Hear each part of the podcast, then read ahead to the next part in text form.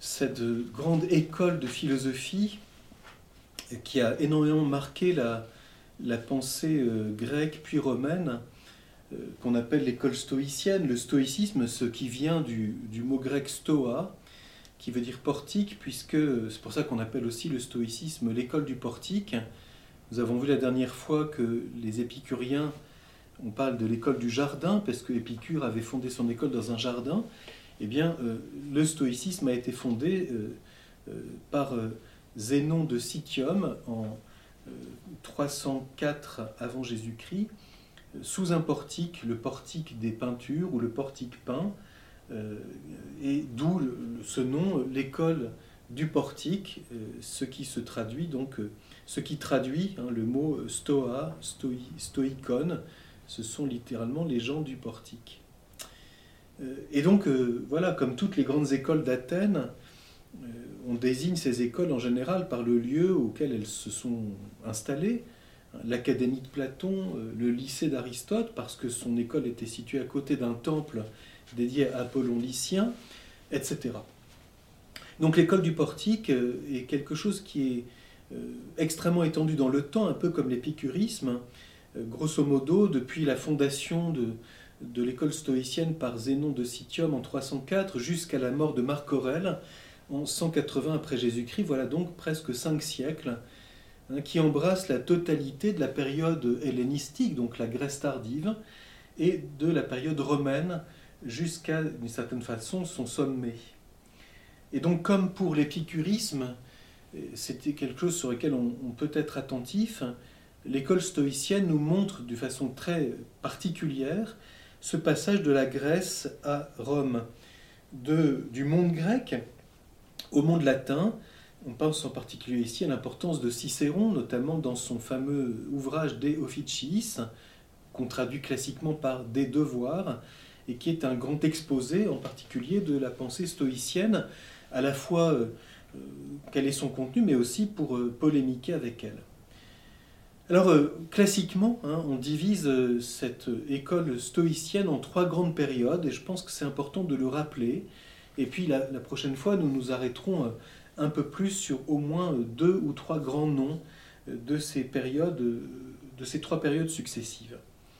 Classiquement, il y a d'abord ce qu'on appelle le stoïcisme ancien, hein, qui comporte trois grands philosophes, Zénon de Citium, qu'on date euh, grosso modo de 322 à 246 avant Jésus-Christ, qui est considéré comme le fondateur d'école stoïcienne. Euh, puis Cléante, nous verrons un très grand texte de Cléante, un texte très connu, son hymne à Zeus. Cléante a succédé à Zénon et euh, il était d'abord athlète, on en a même parlé comme hein, d'un colosse. Et Cléante vit de 321 à 233 avant Jésus-Christ et puis le dernier, qui est très connu surtout pour la logique stoïcienne, celui qu'on appelle Chrysippe, de 280 à 200 avant Jésus-Christ, très euh, marqué du point de vue de la dialectique et de tous les raisonnements typiquement euh, ou typiques de l'école stoïcienne. Je reviendrai là-dessus là aussi la fois prochaine, notamment hein, les fameuses propositions conditionnelles qui sont tout à fait euh, caractéristiques de la logique stoïcienne. Donc voilà les, les, trois grands noms de ce qu'on appelle le stoïcisme ancien. Je vais revenir dans un instant sur euh, la division tripartite du système stoïcien en logique, physique et éthique. Et nous verrons, nous essayerons de comprendre avec un texte que nous allons lire dans quelques minutes, euh, un peu l'articulation de ces trois grands développements de la philosophie chez les stoïciens, que eux font remonter à Platon et à Aristote, mais qui sont quand même assez caractéristiques de leur pensée. La deuxième grande période, c'est ce qu'on appelle le stoïcisme moyen, avec deux noms principaux, Panetius, de 180 à 110 avant Jésus-Christ, il est originaire de Rhodes, et puis Posidonius d'Apamée, qui se trouve en Syrie, de 135 à 50 avant Jésus-Christ. Donc on voit qu'on se rapproche ici tout à fait hein, de la, période importante euh, de la fin de la, Grèce et bien sûr la prise de la Grèce par Rome et donc le, peu à peu la manière dont la civilisation romaine a assumé, a intégré euh, en particulier l'école stoïcienne. Alors pourquoi est-ce qu'on appelle ce stoïcisme intermédiaire, de certaine façon, le stoïcisme moyen? Parce qu'il apporte hein, à l'antique idéal du sage, ce qu'elle nous, reviendrons, euh, un idéal, on pourrait dire, plus mesuré, hein, un idéal moyen, euh, d'une vertu sur le chemin de laquelle il est possible de progresser. Nous verrons ça la fois prochaine. C'est qu'une certaine façon, pour le stoïcisme ancien, la vertu est, est ou n'est pas. Il n'y a pas de demi-mesure, il n'y a pas de progrès. Hein, parce que l'homme est d'une certaine façon entièrement rationnel, ce qui d'ailleurs pose un problème très important, qui est au fond une, forme de contradiction dans le stoïcisme, c'est comment voir la, distinction ou l'articulation entre la nécessité. Nous verrons que l'idéal du sage est finalement de se soumettre à la nécessité, ce qu'ils appellent la loi, hein, la loi du, monde, la loi de l'univers, qui est identique à la volonté de Zeus, et, euh, euh, finalement la liberté. Y a-t-il encore une liberté possible quand, il y a, quand tout est de l'ordre de la nécessité rationnelle? Et donc, euh, le stoïcisme moyen, c'est finalement peut-être une sorte de, de côté, on pourrait presque dire pragmatique, en disant, mais finalement, à cet idéal hein, du sage antique, on substitue un idéal plus mesuré, une vertu, sur laquelle on peut progresser en accomplissant ce qu'on appelle des devoirs, hein, ce qu'on a traduit en latin justement par officium, hein, notre office. bourreau fait ton office. notre office comme homme, en quoi consiste-t-il?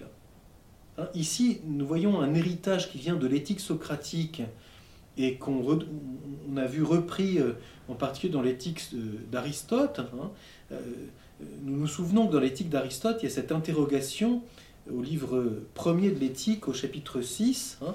y a-t-il en quelque sorte une fonction de l'homme? Serait-il possible que, dit Aristote, les gens de métier aient tous une œuvre à accomplir et que l'homme en tant qu'homme n'en ait aucune? Bon, ce qu'on a traduit d'une certaine façon en latin par officium, hein, mais simplement il faut nous souvenir, et là c'est très important à, bien se rappeler, c'est que cette vision d'Aristote est seconde par rapport à une vision qui pour lui est tout à fait première, qui est la découverte d'un bien comme fin. Autrement dit, la fonction ou l'activité de l'homme, ce par quoi il atteint une certaine plénitude et dans lequel il touche son bonheur, c'est une activité qui se situe face à un bien découvert comme fin. On pourrait dire c'est la vision immanente.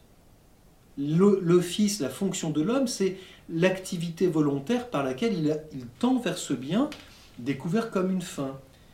Chez les stoïciens, nous verrons ça la fois prochaine, euh, un bien extérieur qui serait quelque chose que nous désirerions n'a aucun sens l'homme doit identifier quelle est sa nature et son devoir, son office, c'est d'agir conformément à sa nature. C'est là le choix qu'il peut poser. Et donc la liberté stoïcienne, c'est simplement d'accepter son sort et de ne pas se soucier de ce que on ne peut rien changer, ce qu'on ne peut pas modifier, parce que cela ne dépend pas de nous, et parce que c'est de l'ordre de la nécessité de la nature, identique à la volonté de Zeus. Donc, qu'est-ce que c'est pour un stoïcien que d'agir bien? C'est d'agir en accomplissant sa fonction, son office, de se situer à sa place, j'allais dire de se contenter de sa situation, et de ne pas se plaindre de ce qu'on ne peut rien euh, modifier. Donc, en ce sens, on atteint une certaine ataraxie, nous reviendrons sur tout cela, c'est toute l'éthique stoïcienne, hein.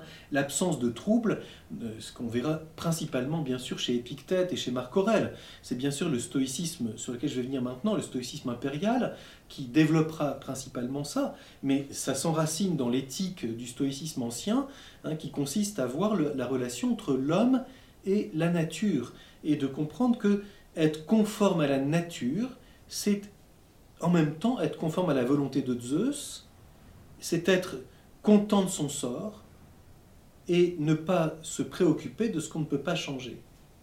Donc on voit ici l'importance de ce qu'on appelle l'officium, hein, qu'on a traduit souvent par devoir. Mais faisons attention, parce que quand on dit que l'éthique stoïcienne est une éthique du devoir, oui c'est vrai, mais une éthique du devoir entendue dans ce sens que je dois accomplir l'œuvre Qui correspond à qui je suis, à ma situation, à mon sort et ne pas me soucier du reste. Et donc, ces, devoirs que nous devons accomplir, cet office qui nous est accessible, c'est justement hein, ce qu'on appelle ici un moyen. Le stoïcisme moyen, c'est le stoïcisme des devoirs. Donc c'est voilà cette seconde grande période qui a un peu plus développé la réflexion éthique, peut-être en, prenant en compte le fait que l'idéal antique du sage est d'une certaine façon soumis à une contradiction, parce que euh, euh, s'il s'agit uniquement d'être rationnel et conforme à l'ordre de la nature, que faisons-nous hein, de ce qu'il y a d'irrationnel dans l'homme, et notamment de ce qui va donner naissance à ce que les stoïciens considèrent comme une maladie, à savoir les passions. Hein. Et donc, euh, y a-t-il finalement une sorte de vertu moyenne Alors, nous voyons ici, et c'est très important, j'y reviendrai, j'ai déjà souligné ça à propos de l'épicurisme, en disant que Épicure ne voit plus tellement la question d'une finalité, euh, d'un bien euh, découvert comme une fin, mais voit comment l'homme peut échapper à la souffrance. Et la recherche du plaisir, c'est pour autant que ça nous permet d'échapper à la souffrance, hein, ce qu'il appelle hein, le plaisir légitime et le plaisir euh, accessible, hein, qui, a un sens. Eh bien, chez les stoïciens, bien sûr, ce n'est pas du tout la même réponse, mais euh, être heureux consiste à accomplir ce qui, ce qui est conforme à notre nature. Et c'est faire notre devoir, remplir notre office, tenir notre rôle, on pourrait dire. Nous reviendrons sur cette expression parce que on voit ici apparaître avec le rôle, le personnage, la personne, on voit apparaître un thème stoïcien. La personne, c'est celle qui est capable de choisir l'office qui est le sien, c'est-à-dire de librement, de, on pourrait dire de, de condescendre, hein, d'accepter hein, la situation qui est la nôtre. Ce n'est pas une morale de pure situation, comme on le trouvera plus tard, donc parfaitement relativiste, mais c'est plutôt d'identifier la place qui est la nôtre voulu par la volonté de Zeus, identique à l'ordre de la nature. Hein. Donc c'est une vision bien sûr très immanentiste. Nous viendrons sur ce point. Et puis la troisième grande période hein, que, du stoïcisme, c'est ce qu'on appelle le stoïcisme impérial, parce qu'il est, il est daté hein, de toute la période de l'Empire romain, avec trois grands noms là aussi. D'abord Sénèque, qui est né en 2 avant Jésus-Christ et qui meurt en 45 euh, après Jésus-Christ. Il est surtout célèbre par les lettres, hein, euh, les lettres et les grands textes de Sénèque, qui sont notamment, euh, hein, du point de vue du style et du point de vue de la langue latine, quelque chose d'extraordinaire. On sait combien c'est ce qui a servi hein, de modèle littéraire, notamment à Montaigne. Montaigne qui se réclame très clairement du stoïcisme. Donc c'est Sénèque qui apparaît comme un, écrivain majeur de la période romaine. Et puis euh, ensuite Épictète, bien sûr, qui est né vers 50. Euh, donc c'est très intéressant de, voir combien on, change complètement de période. Hein. il est né vers 50, il est mort vers 135 après Jésus-Christ. Hein. il est très important parce que c'est le philosophe esclave. Hein. Et euh, Épictète était l'esclave d'un affranchi de Néron. et il nous reste deux grands textes d'Épictète, son manuel, qui est un petit ouvrage, euh, un ensemble d'aphorismes et de conseils, et puis les entretiens d'Épictète, qui donnent sa grande vision, en particulier de l'éthique stoïcienne. Et puis bien sûr, euh, Marc Aurèle, hein, né en 121, mort en 180, et qui est auteur principalement de maximes qu'on a réunies dans euh, cet ouvrage qu'on appelle classiquement Penser pour moi-même. Hein. Donc euh, là, évidemment, on pourrait dire que c'est tout à fait l'extrême inverse du certain d'Épictète, puisque Marc Aurèle est bien sûr empereur. Et donc, euh, on voit euh, combien le stoïcisme a marqué toute la période ici romaine, avec bien sûr euh, une confrontation tout à fait intéressante, et hein, il y a même des choses un peu légendaires là-dessus, avec le christianisme naissant. Hein, selon certaines traditions, sont-elles authentiques ou sont-elles légendaires hein, On parle d'une correspondance entre Saint Paul et Épictète.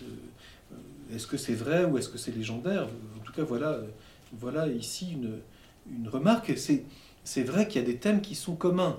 On pourrait dire plutôt, euh, après euh, l'âge de la période du Christ, hein, le premier âge apostolique, avec notamment la prédication de Saint Paul qui passe de Jérusalem à Rome hein, à cause de sa captivité, euh, eh bien c'est vrai que le christianisme naissant a été confronté à cette philosophie dominante à l'époque, qui est la philosophie stoïcienne, dont donc par conséquent toute une thématique sur laquelle nous reviendrons plus tard, hein, de la rencontre entre la philosophie euh, grecque, j'ai dire devenue latine, qu'est le stoïcisme, et euh, le christianisme naissant. Y a-t-il une influence et des influences réciproques? Voilà une question tout à fait importante et qui nous oriente déjà vers la seconde grande période hein, euh, de notre itinéraire d'histoire de la philosophie, quand nous passerons de ce, moment de la pensée grecque à sa confrontation et à peut-être cette fécondité réciproque, mais quelle est-elle vraiment? Euh, entre le christianisme et, le, et la philosophie grecque C'est un fait que euh, ça commence par le stoïcisme. Quant à l'épicurisme, très très vite, l'affrontement a été très, très important. Hein. Mais le stoïcisme, notamment dans la distinction entre l'homme intérieur et l'homme extérieur, entre la, thématique de la liberté, dont nous verrons qu'elle est tout à fait euh, majeur dans le stoïcisme. Alors après cette brève présentation, hein, dirais, de, de, ce, panorama, on pourrait dire, des grands auteurs de l'école stoïcienne, euh, j'aimerais m'arrêter aujourd'hui euh, pour euh, bien comprendre l'enjeu du stoïcisme sur la manière dont il structure son système philosophique. Donc dans ces trois grands développements que j'ai évoqués déjà en commençant, que sont la logique, stoïcienne qui, euh, notamment chez Chrysippe, s'identifie à une sorte de dialectique. Hein, c'est une logique du discours, nous reviendrons euh, là-dessus.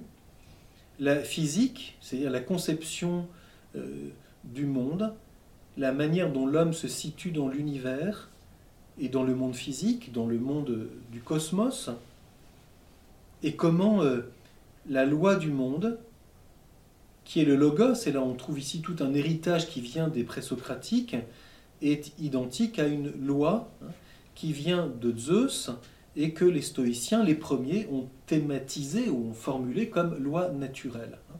La thématique de la loi naturelle est une thématique typiquement stoïcienne hein, du point de vue euh, philosophique. C'est quelque chose qui sera repris ensuite dans la théologie chrétienne, mais bien sûr en, modifiant peu à peu le sens que cela a, parce que nous, reviendrons là-dessus. Parler de loi naturelle, comme étant la manière dont Dieu est présent dans l'ordre du monde est évidemment très différent selon la conception que l'on a de Dieu, donc selon la théologie hein, qui est présente. Et donc, dès qu'on parle de la physique stoïcienne, on est aussi amené à se poser quelques questions sur la théologie des stoïciens, hein, qui est plutôt une vision euh, du gouvernement divin et de la providence. C'est un fait que les stoïciens se sont surtout intéressés à la manière dont Zeus, dont Dieu gouverne le monde. Et est-ce que, ça comporte un sens de la transcendance de Dieu, éventuellement euh, euh, une évocation de la création? Ceci évidemment, est évidemment beaucoup plus sujet à caution.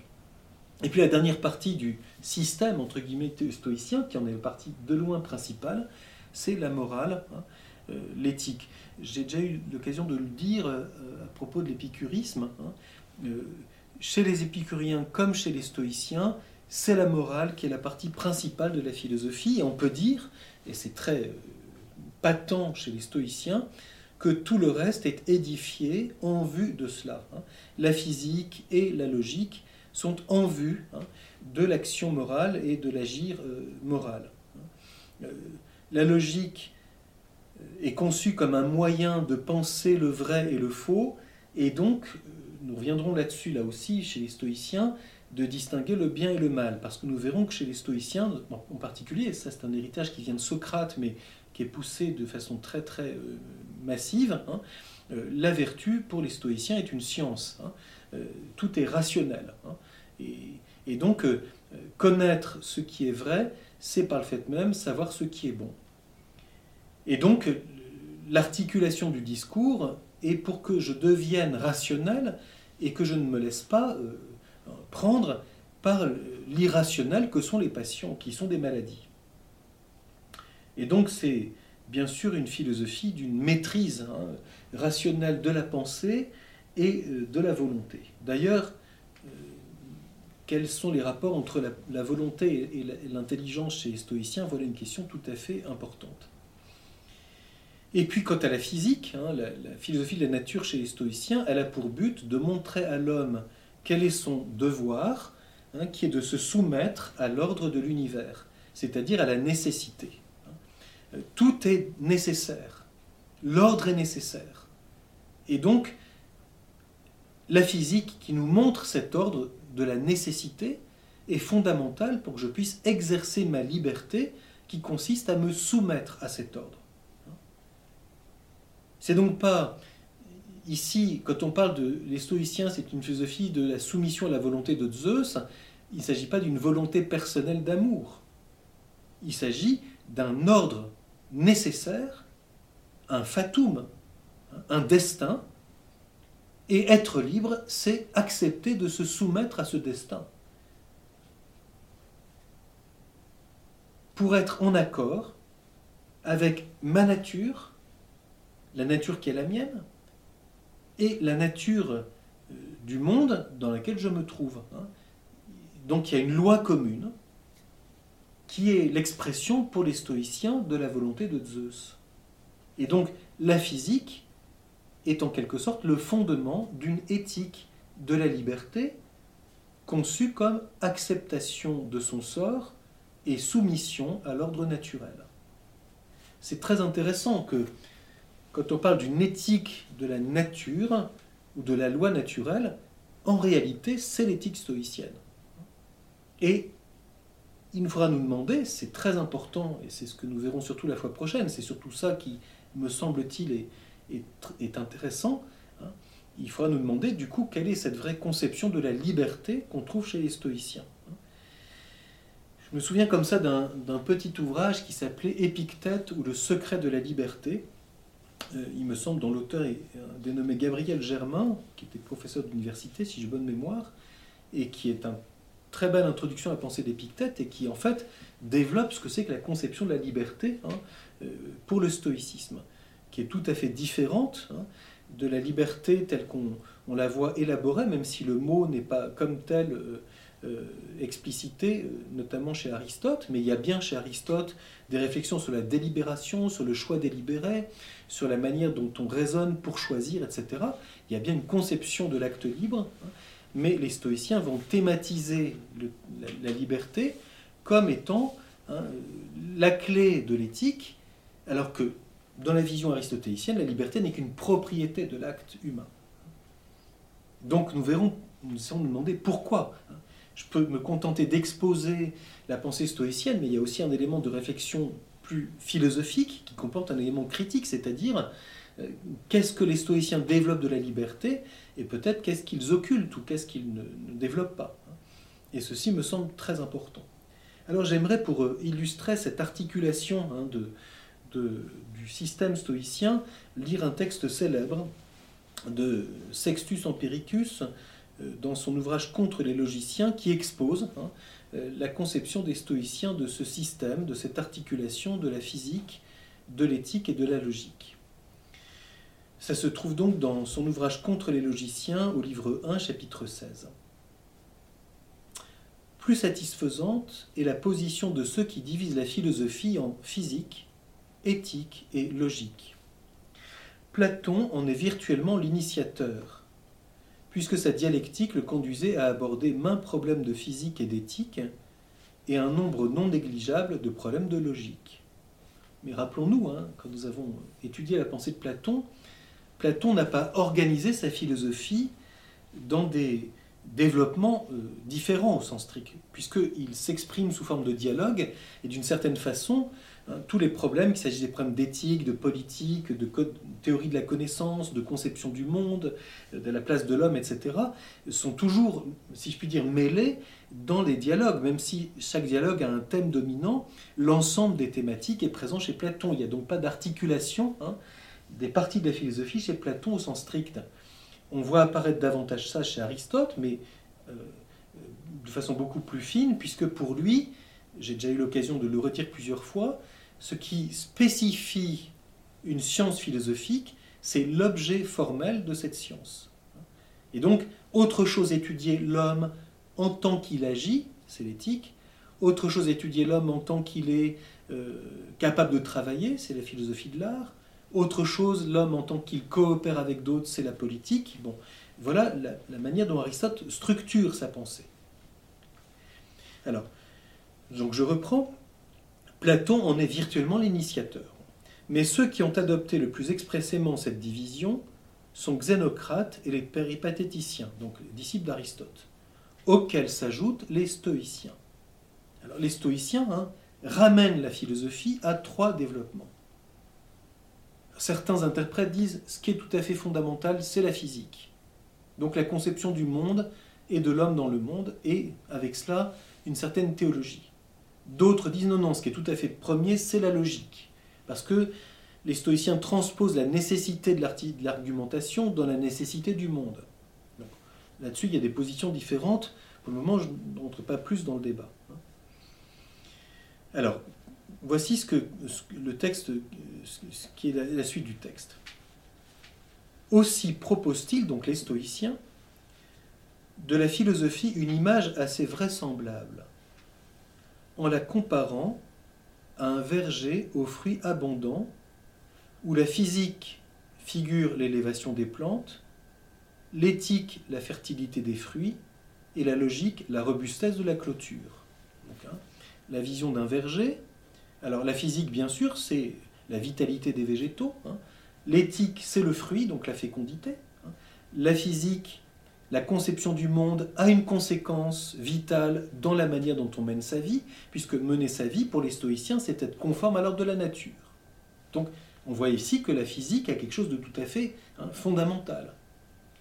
C'est très intéressant, vous voyez, on veut comme déduire une éthique d'une conception du monde et de l'homme dans le monde.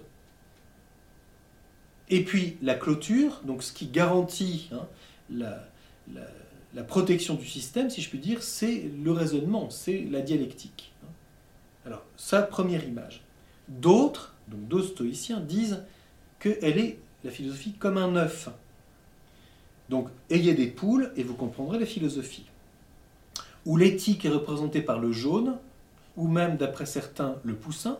Donc, on retrouve toujours hein, la fécondité. La physique par le blanc, qui en est l'aliment. Donc, on voit bien ça c'est toujours l'éthique qui est le sommet, la perfection, le fruit. Qu'est-ce qui nourrit l'éthique? La physique. Donc elle est comme le blanc qui nourrit, etc. Et la logique par la coquille. Donc vous voyez, même chose. Hein. ce qui délimite. Mais étant donné, alors voilà, euh, voilà encore une critique, mais étant donné que les parties de la philosophie sont inséparables, alors que plantes, fruits et clôture ont une existence séparée, Posidonius, hein, donc Posidonius nous l'avons euh, vu tout à l'heure, c'est euh, dans le stoïcisme moyen, Posidonius d'Apamée, hein, vers 135 à 50 avant Jésus-Christ. Je reprends, puisque, étant donné que les parties de la philosophie sont inséparables, alors que plantes, fruits et clôtures ont une existence séparée, Posidonius a préféré comparer la philosophie à un animal dont le sang et la chair représentent la physique, les os et, les tendons la logique, et l'âme l'éthique. Donc nous verrons, hein, nous reviendrons sur, cette conception des choses, bien voir l'articulation entre la dialectique, donc la philosophie du raisonnement, euh, de la connaissance, hein, ce qu'ils appellent la logique, mais qui se réduit à une sorte de dialectique, nous reviendrons sur ce point, la conception que les stoïciens ont du monde et de son rapport avec l'homme d'une part, et Zeus d'autre part, et puis euh, l'éthique, hein, qui est en fait l'intérêt majeur de la philosophie, sa fécondité. C'est que tout ce que nous étudions dans la connaissance et dans la conception du monde, c'est pour que l'homme puisse agir d'une façon morale, c'est-à-dire conformément à sa nature. Donc accomplir la fonction qui est la sienne, remplir son office. Alors, euh, je conclus hein, avec une remarque qui me semble importante. Quel est l'esprit de cette philosophie stoïcienne? Et puis nous reviendrons la fois prochaine sur, plus en détail sur quelques aspects majeurs, hein, euh, notamment à travers euh, de Cléante, puisqu'il nous donne peut-être un des sommets du stoïcisme ancien, et puis quelques quelques remarques d'Épictète qui nous montrent d'une façon très précise hein, euh, la, conception euh, stoïcienne de la morale. J'ai déjà eu l'occasion de dire, c'est une philosophie pratique. Hein. mais en quel sens et ce point est important, je l'ai dit à propos de l'épicurisme, et je pense c'est analogue pour le stoïcisme, c'est une philosophie pratique, mais d'une période de crise, avec à la base, comme pour l'épicurisme, un certain scepticisme sur la métaphysique et sur la connaissance spéculative. Il n'y a pas chez les stoïciens de vraie théologie de Dieu contemplée pour lui-même, comme on en avait vu l'ébauche chez Platon et surtout dans la pensée d'Aristote. Et donc, pas de vraie connaissance de, Dieu. On pourrait dire pas de, il n'y a pas de, de sens d'une vie contemplative. L'idéal du sage, pour les stoïciens, ce n'est pas la contemplation. C'est d'accomplir la volonté de Zeus, d'être conforme à l'ordre voulu par la volonté divine. Donc c'est pratique, c'est une éthique. De même, il n'y a pas chez les stoïciens de développement sur l'immortalité de l'âme, donc il n'est pas tellement question d'un salut, comme on le voyait déjà chez Platon. Donc, l'âme étant anéantie par la mort, il ne faut pas oublier que les stoïciens sont fondamentalement matérialistes, n'existent que des individus, et les individus sont des corps. Et tout ce qui est euh, l'ordre de la pensée, c'est ce qu'ils appellent les incorporels. Mais ce n'est pas réel. Ce qui est réel, c'est le monde des corps. L'âme étant anéantie par la mort, la mort n'existe pas pour elle. Et par conséquent, je n'ai pas à me préoccuper de cela. Hein. L'indifférence face à la mort, pour les stoïciens, euh, ce n'est pas en fonction d'une vision plus profonde d'abord. C'est en fonction du fait que, comme pour les épicuriens, la mort n'affecte pas l'âme puisqu'elle la détruit. Donc, je n'ai pas à me soucier. Ma vie est une vie matérielle. Et donc, le bonheur consiste à être satisfait de son sort et à se rendre indépendant des choses qui ne dépendent pas de nous. Nous verrons ça très explicitement chez Épictète. Il s'agit donc de renoncer à comprendre et à agir. Parce que je ne peux pas comprendre ce qui me dépasse et je ne peux pas agir sur ce qui ne dépend pas de moi. On pourrait dire, peut-être en disant les choses d'une façon un petit peu euh, schématique, renoncer à comprendre parce qu'il n'y a rien à comprendre et renoncer à agir parce que tout est régi par la nécessité. Il y a donc une question très importante, ce que j'ai déjà évoqué, où se situe vraiment la liberté humaine? S'il y a une nécessité qui s'impose à laquelle je ne peux pas échapper, la liberté consiste seulement à accepter cette nécessité. Et non pas à me demander ce qui est en mon pouvoir. Pour agir, pour changer les choses. Autrement dit, il y a là une contradiction peut-être intéressante dans le stoïcisme à, soulever. C'est finalement une philosophie qui n'accepte pas le contingent ou qui ne s'intéresse pas au contingent. Donc c'est assez paradoxal. Puisque le domaine du contingent, c'est le domaine pratique. Voilà une pratique qui se veut nécessaire. Une pratique qui se veut absolue j'allais dire, une pratique qui se prétend spéculative, puisque c'est la nécessité. Alors la nécessité, c'est quoi pour le philosophe? C'est ce qui ne peut pas être autrement. Et donc c'est ce qui relève de la science, du nécessaire. Hein, le nécessaire, c'est ce que nous contemplons comme ce qui est. C'est le domaine des principes. Mais dans le domaine de l'agir, les principes sont des principes d'action qui sont dans l'ordre du contingent, d'où la liberté. Je peux faire cela ou ça. Je peux agir ainsi ou ainsi. Et toute la prudence consiste à se demander quel est le mieux, le plus adéquat à ma fin dans les circonstances, les moyens et les possibilités qui sont les miennes. C'est pour ça que j'évoquais tout à l'heure le stoïcisme moyen en disant ils ont réintroduit une part de pratique et de contingent par rapport à un idéal, un idéal du sage en réalité invivable. Parce que si tout est la nécessité, et que ma liberté consiste à accepter le nécessaire, je veux faire de la pratique une science. Eh bien, c'est exactement ce que nous voyons dans ces, ces, résurgences permanentes de l'éthique stoïcienne, on veut du nécessaire dans l'ordre moral. Oui, il y a du nécessaire, mais où est-il Puisque l'agir humain est par définition contingent. De même dans l'ordre de l'art. La techné comporte une liberté parce que de ce bois, si je suis menuisier, je peux faire ça ou ça. La matière n'est pas nécessairement destinée à être uniquement ce pied de chaise. De ce bois, je peux faire ceci ou ceci ou ceci. Donc, la liberté de l'artiste vient du fait qu'il est devant des contraires et qu'il s'inscrit dans le monde du devenir. Tandis que si je dis, au fond, le spéculatif n'est plus possible, je veux remettre le nécessaire dans l'ordre de l'agir. Être libre, c'est accepter de se conformer à la nécessité. On peut dire que c'est assez terrifiant tout de même. Hein. Et donc, sans référence à une transcendance, l'homme cherche le nécessaire uniquement dans l'homme. Chez les stoïciens, c'est l'effort humain. L'effort humain, c'est la manière que, j'ai de me conformer à la nécessité qui s'impose, à ce sort qui est le mien, auquel je ne puis échapper. Et je perds mon temps si je me préoccupe de ce que je ne peux pas changer. Donc, ma liberté consiste à ne pas se soucier de ce qui ne dépend pas de moi. C'est très immanent, hein. c'est l'homme qui s'enferme sur son propre pouvoir. Et puis, chez les épicuriens, nous l'avions vu la dernière fois, hein, comment échapper à la nécessité de la souffrance, la condition malheureuse de l'homme, c'est la recherche de la jouissance qui est encore une immanence. Donc éthique du plaisir, l'homme s'enferme dans la jouissance de son sort, et éthique de l'effort, du devoir, l'homme s'enferme dans ce qui est à sa portée, à savoir se conformer à la nécessité.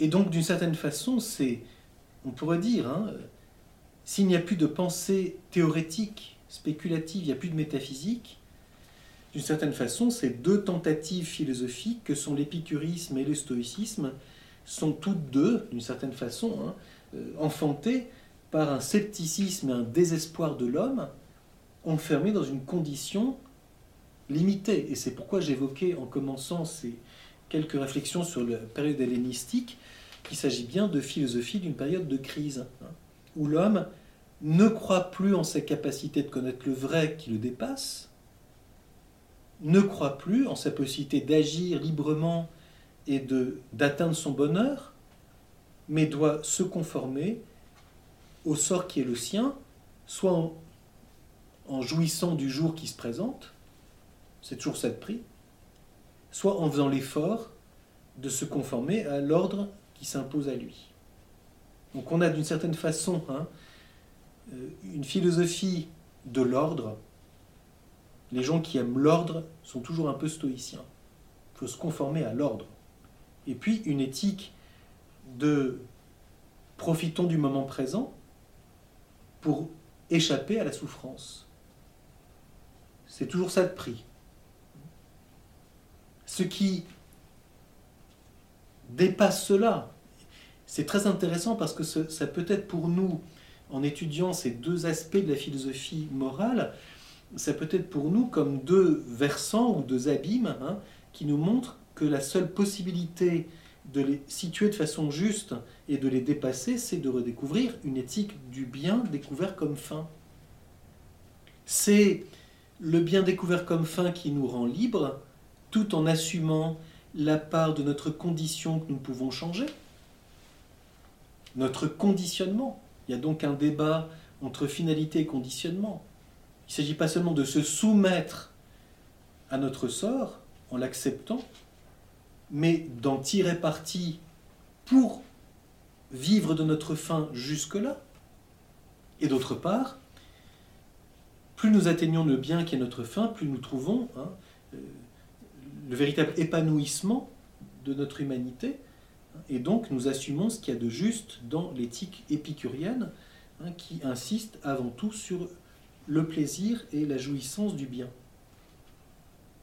Alors nous reviendrons là-dessus la fois prochaine en abordant principalement hein, euh, l'éthique stoïcienne, notamment à travers quelques, grandes affirmations hein, d'Épictète, de Marc Aurèle, et puis en voyant auparavant, peut-être, comme je l'ai évoqué, sûrement un des sommets du stoïcisme ancien, qui est l'hymne de Cléante.